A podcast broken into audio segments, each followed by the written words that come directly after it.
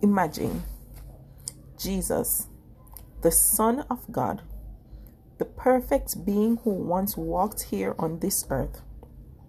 He walked with sinners. He walked with fishermen. He walked with tax collectors. Come on. He was and is a friend of sinners. Imagine that. God shows his love for us in that while we were still sinners, Christ died for us. Romans 5, verse 8. As soon as there was sin, there was a Savior.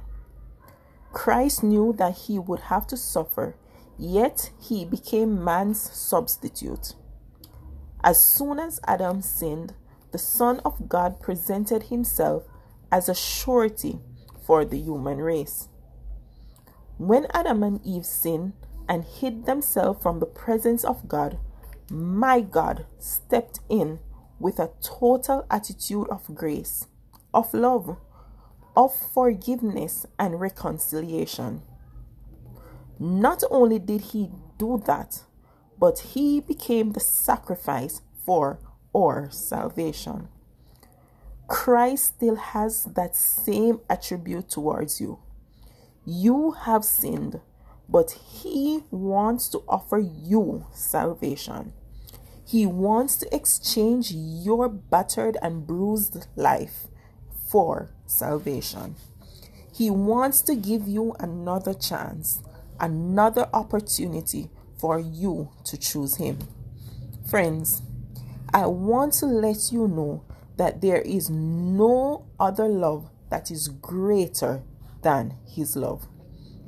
Jesus literally went the extra mile for you, for me, and yet we still at times don't believe it. There is no love greater than His love, and that is the ultimate sacrifice. The song says, When you were lost in sin and sorrow, I died to set you free, so you would know how much I love you. There is no better decision than choosing Jesus. I did, and that was the best, best decision I have ever made in my entire life. Will you run into his loving arms today and accept his cleansing blood and his righteousness?